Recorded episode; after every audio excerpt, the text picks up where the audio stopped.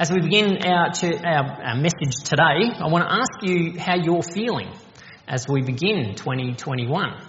It is hard to believe that we're already in February, but as the year has got going, what words or phrases would you use to unpack how you're feeling as we head into a new year? For some of us, we would probably say that we're hopeful, that there is a sense of hope about this year, a sense of hope that this year is not going to be like last year, that it's going to be a lot less challenging than last year, and that a lot of that stuff is behind us. We have a sense of hope with the vaccine being rolled out that uh, maybe there are some other things that are going to kick in and that some version of normality might be able to kick in for us, and a sense of hope that there are good things that are ahead of us as we head into this year. But I can imagine that you're already thinking, as I am when I say that, there's a lot of uncertainty about that. And we don't know whether that's true or not. And so that's one of the words that I would use about this year as well is uncertain.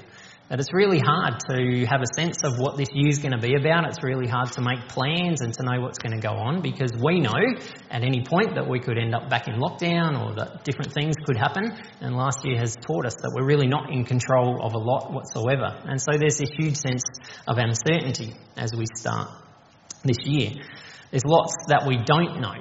And one of the words that I've used in some conversations this week about how I'm feeling as I start this year is the word fractured.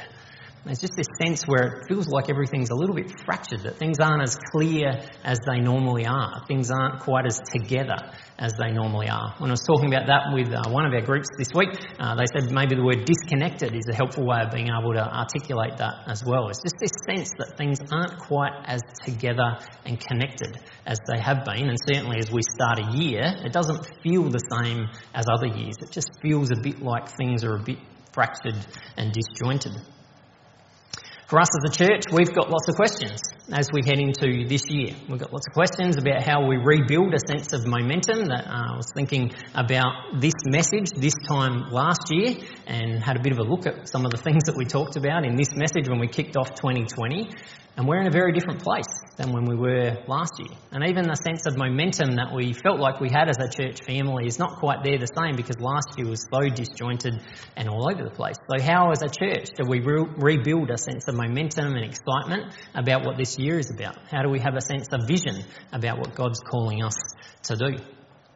We've got some very big questions to talk about how we can connect with the neighbourhood around us. We've talked a lot about how we're in a very different culture now, where people don't necessarily engage with church the way that they used to. And so, how do we help people to understand why we're here and what it looks like for us to be able to serve them and connect with them, and in particular, to journey with them as they work through some of the really big questions of life?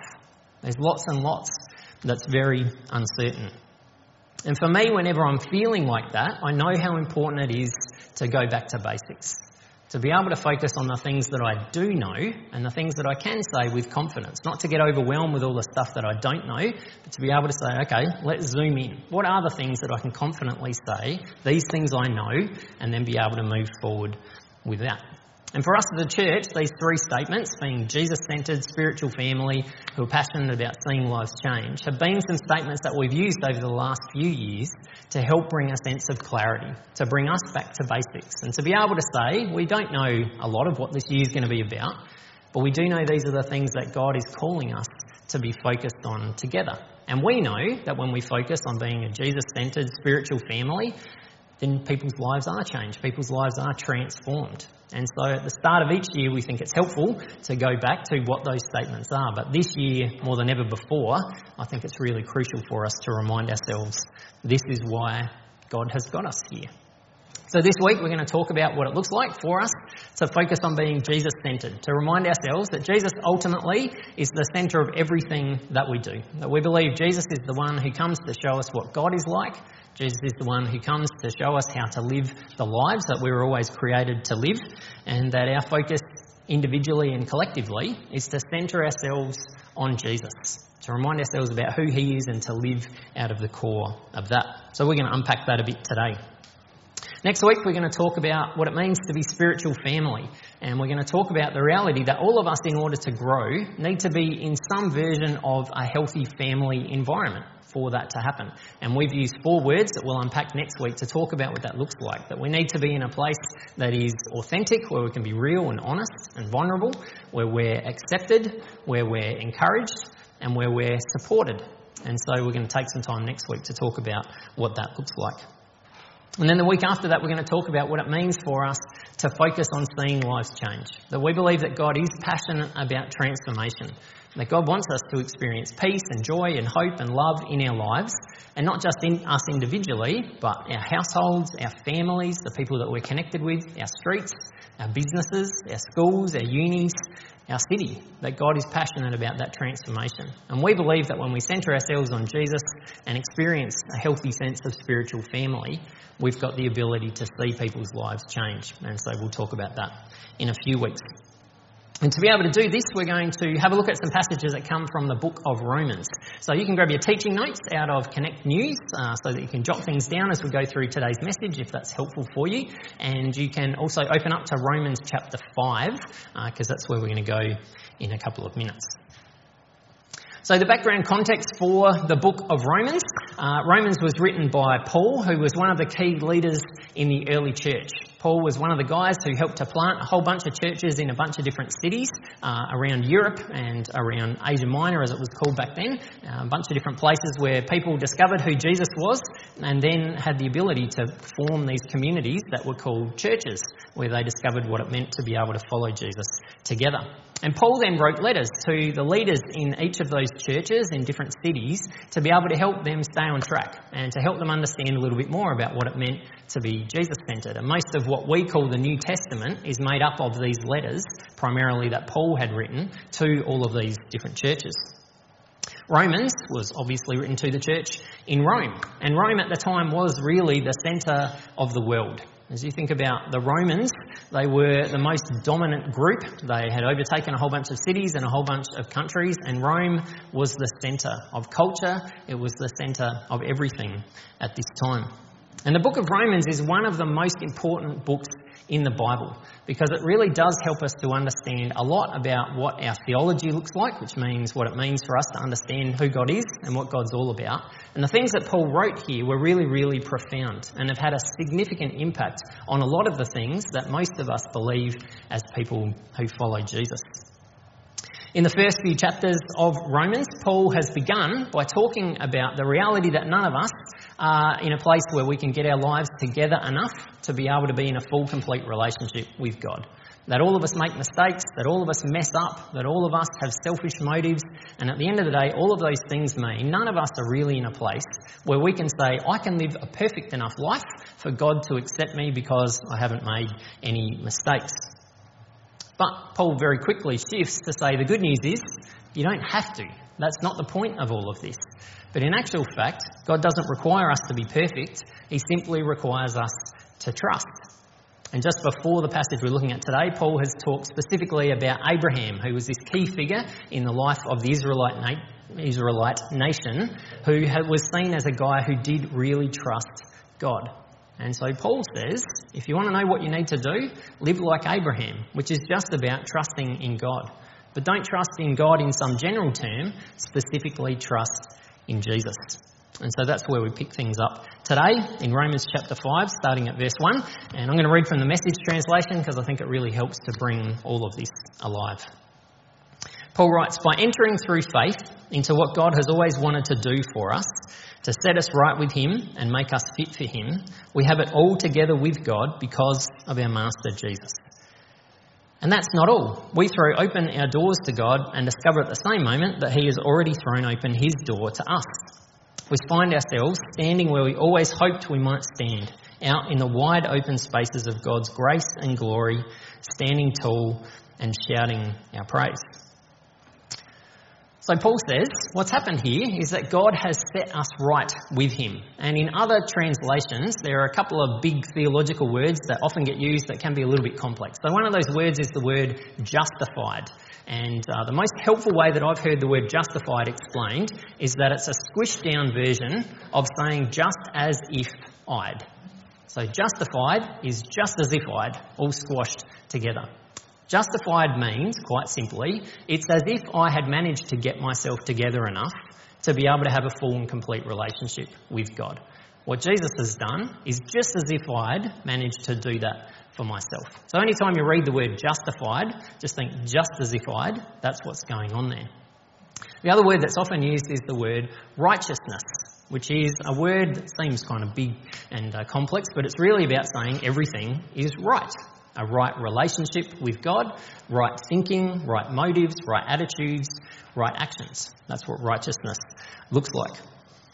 And so, what Paul is saying here is that Jesus has justified us so that we now have righteousness, which is very churchy language to be able to say, as if we had done it for ourselves, Jesus has done everything necessary to clear the decks so that we can have a full, complete relationship with God and everything that comes with that. And Paul says that's actually what God always wanted for us. Since the beginning of time, since the beginning of creation, that's what God's heart was for us, to be able to experience that and to know that it's not about us getting ourselves together enough, it's about what He has done for us. And Jesus ultimately is the one who makes all of that possible. By His life, His death, and His resurrection, we are now able to say that we are in a full, complete relationship with God. Another way of saying that is that we have peace with God. And we've unpacked that word peace multiple times to say that peace is life the way that God always wanted it to be. It's not just the absence of conflict, but it's everything again in a right relationship. Everything the way that we know, yes, that's how life should be. That's what peace is all about. We have peace with God, wholeness, completeness, everything the way that it always should have been. And I love the picture of how the message describes that. Standing out in the wide open spaces of God's grace and glory, standing tall and shouting our praise, with our doors wide open to God and His door wide open to us. It's a beautiful, way of thinking about what peace is. To picture ourselves standing out in a wide open space, whether that's a field or a park or standing out on the beach, with our arms out wide, being able to breathe the air in deeply. That's a beautiful picture of what peace looks like. And to me, this is one of the most helpful defining concepts of what the message of Jesus is all about. That ultimately God's done everything necessary for us to experience that sense of peace, for us to be able to live in the wide open spaces that God always wanted for us. And so Paul says, How do you get this? How is this available to you? It's quite simple. You trust in Jesus.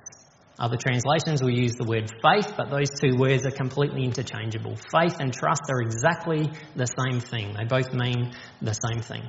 All we have to do is trust in Jesus, to trust that Jesus is who he says he is, and that Jesus has done what he says that he's done. And this is really the difference between Christianity and every other belief system. If you're ever asked that question, what's the difference with Christianity? Don't we all just generally believe the same thing ultimately? This is really what the difference is. Is that it's not about us needing to do everything. It's about us trusting that Jesus has done everything for us. It's not about us having to live the right way, follow a set of rules, make sure we don't break these rules. It's not about us having a set of right thoughts and making sure that we kind of manage to get our headspace right so that we can experience whatever the goal of that belief system is. Christianity simply says Jesus has done everything necessary for you to experience the peace of God. So trust in Him and then move forward. That's why we as a church continue to talk about how Jesus centered we are, because that's how radical and amazing it is. That's the core of what we believe. That's the core of everything that we want to talk about. That's the core of everything that we want people to be able to discover. That Jesus has done for us what we could never do for ourselves. And now He's placed us in these wide open spaces where we get to experience God's peace all the time. Now, the challenge is, and you might already be thinking this, but I don't experience God's peace all of the time. I don't feel like I'm always out in wide open spaces. In fact, sometimes I feel like life is very complex and challenging. Paul addresses that in the very next verse. He says there's more to come. We continue to shout our praise even when we're hemmed in with troubles because we know how troubles can develop passionate patience in us and how that patience in turn forges the tempered steel of virtue, keeping us alert for whatever God will do next. In alert expectancy such as this, we're never left feeling shortchanged. Quite the contrary, we can't round up enough containers to hold everything God generously pours into our lives through the Holy Spirit. So Paul says, even when we go through difficult times, and I love the imagery that he uses here to say, even when we feel hemmed in with our troubles. So it's interesting to compare that, to say the wide open spaces of experiencing God's peace compared to being hemmed in, where our troubles have kind of closed in around us and we feel like we're not experiencing those wide open spaces. Even when that's the case, when we feel like everything's coming down upon us, we can continue to trust in Jesus. And why is that? Well, Paul says, because we know that when we go through difficult times, that produces patience and endurance in us. And I know that that's certainly true for me. I don't know about you, but in my life, I don't get more patient when things are going well. Everything, when it's just going well, I hit the cruise control button and just keep on cruising. It's in those times where life's a bit more difficult and a bit more challenging that the little bit of patience that I do have in my life has been cultivated it's only when we go through difficult times that patience and endurance is developed in us. And Paul then reminds us that that patience and endurance, and I love again the language that the message uses here, forges the tempered steel of virtue. It's this beautiful picture of being able to say that our character is strengthened when our patience and endurance starts to grow. There's a greater sense of us knowing what's most important in life. Our integrity goes to new levels. Our sense of character is strengthened in significant ways. And then Paul says, when all of that happens, it helps to keep us alert to what God is up to. It gives us a sense of hope, to be expectant, to say, God's not finished yet. Even though I know I'm not feeling like I'm out in the wide open spaces, I believe that God's up to something. And I believe that good can come out of this, even in the most difficult and challenging situations.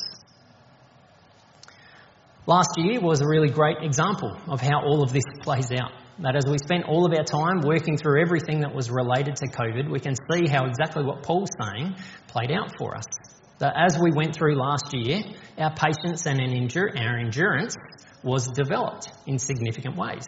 I know I've had lots of conversations with lots of you about that reality that last year caused us to slow down, to not be running so fast, to not expect everything to happen immediately, but to say, actually, maybe we need to just slow down a little bit and focus on what's happening now. We need to develop endurance. We need to be a bit more patient to wait for some things to come. But the time that we spent, particularly the times that we spent in lockdown, did help to strengthen our character it gave us a sense of getting back to basics, of focusing on what's most important in our lives, allowing some things in us to be developed in ways that probably wouldn't have happened any other way. And in the midst of that, it challenged us to say, what is God up to in the midst of this? This is not a great time. We don't feel like we're out in the wide open spaces. We feel like we're really hemmed in. But what's God doing in the midst of it? And we know that last year there were lots of examples of good that came out of the challenging situations that we faced. People who started caring for each other in deeper ways. So many stories about neighbours who started looking out for each other, getting to know each other in deeper ways, especially when we went into that first lockdown. Appreciating the things that we do have. We've spent a lot of time over the last year talking about how fortunate and privileged we are here in Australia, appreciating the reality of what we've got and how amazing it is that we're in the space that we are. We recognise how miraculous it is that the whole global scientific community spent time working together on one problem. How amazing is that? That people from every country and every culture started working together on one problem, and look at how amazing it was the results that came out of that. Is that something that can then be something that helps us to move forward, not just with COVID, but in other areas as we work together as a global community? There's lots of innovation that came out of last year, lots of different ways that we learnt how to do things. And a lot of that we'll see will help us as we move forward. There were good things that came out of that, but we have to stop long enough to be able to recognise what's God up to in the midst of the difficult situations that we're facing. Paul challenges us to say, trust in Jesus all the time. Not just when everything feels like it's going well, but even in the most difficult times, you can still trust in Jesus and all that he's done and all that he says that he is. Paul then rounds all of this out in verse 6, where he says, Christ arrives right on time to make all of this happen. He didn't, and he doesn't wait for us to get ready. He presented himself for this sacrificial death when we were far too weak and rebellious to do anything to get ourselves ready. And even if we hadn't been so weak, we wouldn't have known what to do anyway. We can understand someone dying for a person worth dying for, and we can understand how someone good and noble could inspire us to selfless sacrifice.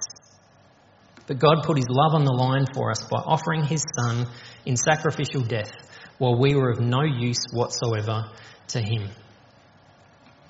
Paul reminds us that Jesus didn't wait for us to get our lives together enough to say, okay, now you've proven yourself that you are worthy of this, I will act. Jesus didn't wait for that. It's not about whether we earned it, it's not about whether we deserved it. Jesus acts on our behalf. And in fact, I love the way that Paul talks about these two extremes that even though we might have been too weak or too rebellious, and I think at different times we all experience some of that. Sometimes we feel like we're too weak to earn what God has for us. We feel like we can't keep pushing anymore. I've done everything that I can. I know that I don't have what it takes. I've tried and I've failed. That can create a sense of weakness that we can feel in our lives. And at other times, if we're honest, we can be rebellious as well, where we say, I know what God wants me to do, but I'm going to walk in the opposite direction. I know what God's best is, but I'm going to say thanks, but no thanks to what God is offering me. And Paul sums it up and says, and even if those two things aren't true, sometimes we just don't even know what we wanted or what we needed. And that's true for us as well. God, I don't even know what you want from me. I don't even know what I'm supposed to do anymore. Paul says the good news is that whenever you feel that way, any of those things, it's great. Because it's not about you. it's not about us having to get ourselves together enough, be strong enough, not be rebellious enough to know what we need. Because it's what Jesus has done for us. And He did all of that, even when we weren't powerful enough to be able to act. And Paul contrasts this idea of Jesus dying for us with someone who's worth dying for. That he says we can understand when someone puts their life on the line for someone else. We can understand that when a parent will put their life on the line for a child, or where a security person would put their life on the line to protect the president, or something like that. We get that when that sort of thing happens. And Paul says, and we can even understand when someone would die as a way of setting an example for other people or put their life on the line for that. We think about someone like Martin Luther King or we think about Gandhi and the way in which they would put their lives on the line to say, I hope that this inspires you to be able to live a certain way. But Paul says, even those things are true, there is a sense where God does see us as worthy enough for Jesus to die for us and that Jesus does set an example about what sacrifice looks like. Ultimately, the reason that Jesus dies for us is simple it's to show us how much God loves us. End of story. That's God's sole motivation in all of this. Not because we're good enough, not because we deserve it, not just to set an example, but to say, I want you to know how much I love you. I want you to be a part of my family, and we're going to do everything necessary for that to happen. So, for us as a church, that's the core of who we are. We're a Jesus centered community. We want to continue to remind ourselves about all of those truths. This is who Jesus is. This is what Jesus has done for us, and therefore, this is who we can be because of that. So, I want to give you an opportunity to do a little bit of reflecting about what that looks, looks like for you as we head into this year. I've got this reflection question that you can spend a bit of time thinking about. What's my next step in becoming even more Jesus centered? As we head into this year, what's my next step as I think about this idea of embracing the concept of being Jesus centered? There's a couple of things that are really important to recognise there. The first is that there are a never ending number of steps for us to be able to take. This isn't something that we can say, well, if I focus on this enough, I'll get my certificate and graduate and say, I am now a Jesus centered person. That's not how things work in our relationship with Jesus. This is the journey of our lives. The flip side of that, though, is that that can feel a bit challenging at times because it feels overwhelming to think about all of the things that it means to be Jesus centered. And so sometimes we can think, ah, it's a bit too much. So, at the start of each year, it's helpful for us to say, just, I'm not going to try and think about everything. But what's one thing? Or what are a couple of things that are on my mind and my heart as I start this year about what it would look like for me to be someone who's more Jesus centered as I head into 2021? So, for some of us, that might be about just continuing to unpack what that looks like. To say, I want to do some more research about this. I want to take some time to read the book of Romans for myself, or to read the biographies about Jesus Matthew, Mark, Luke, and John, and to find out a bit more about him, to discover a bit more about what Jesus was all about, what did Jesus actually say, and what are the implications of that.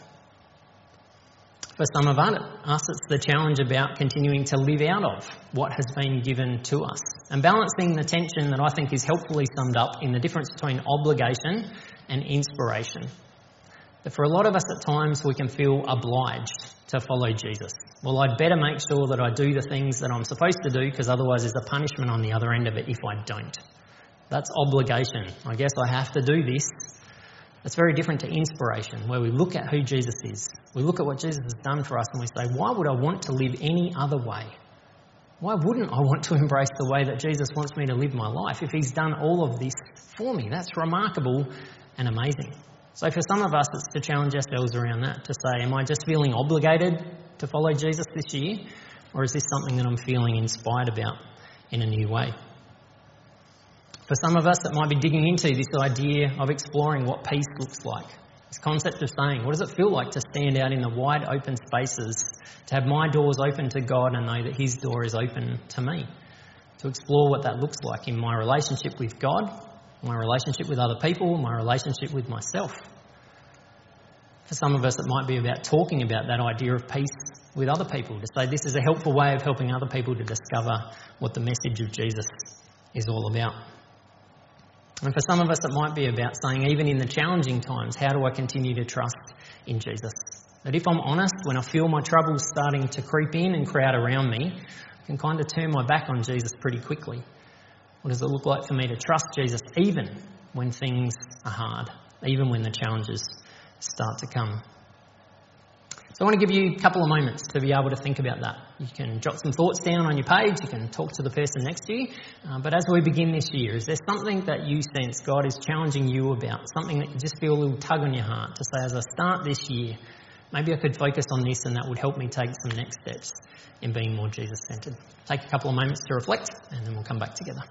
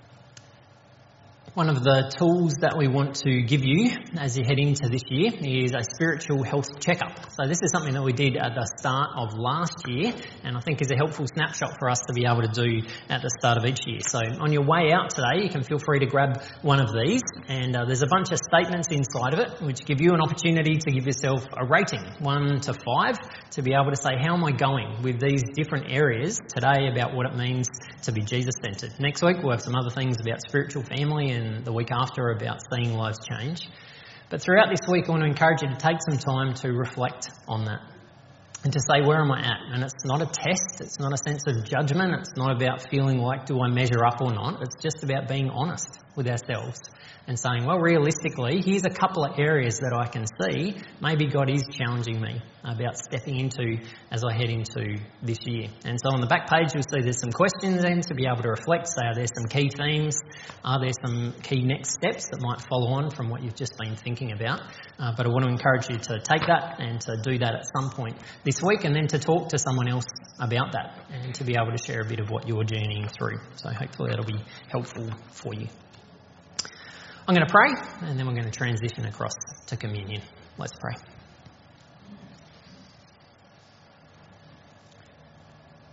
Jesus, we are so grateful for who you are. We're so grateful that the core of who we are as a church family is all about you. That at the end of the day, we know it's not about us trying to get our lives together enough, it's not about us trying to follow a set of rules. It's simply about us trusting in you trusting that you are who you said that you were, trusting that you have done what we believe that you have done for us. We thank you that that trust enables us to feel a sense of freedom and a sense of peace.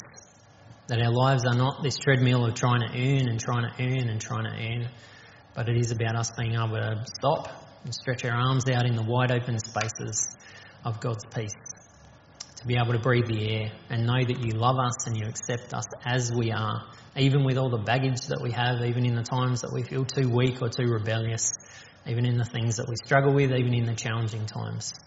That you call on us to continue to trust you, that you've done everything necessary for us to experience what God has always wanted for us, to be swept up as a part of His family. So as we begin this year, we recommit ourselves as a church to what it means to follow you. We thank you, Jesus, that you are the leader of our church. You're the one who ultimately all of us follow. And we ask that you would help us to know what it looks like to take our next steps so that we can become even more Jesus centered as we move through this year. In your name we pray. Amen.